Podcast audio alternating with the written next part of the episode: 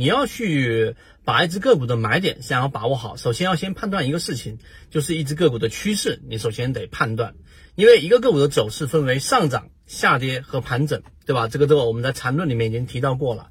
所以呢，在你去操作的过程当中，如果在一只盘整的个股当中，你的买卖点上，大部分情况之下就会让你去操作过于高频，然后交手续费，最终无法获利。所以第一种盘整我们去掉，第二种下跌趋势呢，做的是什么？做的是超跌反弹。很多人对于超跌反弹都不理解，去做一些抄底。所以我们说抄底的人基本上在市场里面活不下来。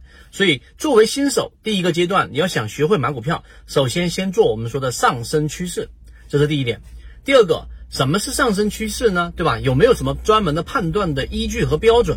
我们圈子在给大家讲盈利模式的时候，一定强调过，一定要有一个明确的标准，不要含糊不清，不要像中国人我们做这个餐饮的，对吧？教程教你怎么炒饭，盐少许。酱油少许，那这种情况之下，你是基本上做不好这一个菜的。所以我们要有一个标准，什么是趋势？在缠论的定义当中非常清晰，就在次级别上有两个中枢，并且中枢是没有重叠的，它就是一个上升趋势。这第一点，你明白？而如果我不懂缠论怎么办？好，第二个。技术分析最基础的就是，当一只个股持续性上涨的时候，你由它们的底边，对吧？每一次的波谷的这个底低点，然后连线起来，两个点连成一条线之后，第三个点在这个位置上，往往也会遇到一个支撑，这就形成了一个趋势。那么在这个趋势确定下来的第二点确定之后，到第三点就实战的运用来了。那么到底怎么样去买一只个股呢？我们假设这里形成了一个趋势，对吧？然后你想象一下，形成了一个波谷啊，一个波峰。那么波峰我把它假定为 A 波峰的高点，然后往下形成了一个波谷，这个波谷的低点就是 B 点。你想象一下，不难想象，对吧？然后形成一个曲线和一个我们说的趋势的底边沿上去的线。那么这种情况之下，什么位置去买呢？好。我们先说前面的波峰是前一个波峰的高点，就是我们所说的 A 点。这个 A 点呢，我假设它是十五块钱，那么十五块钱呢，就是上一波波峰的一个高点。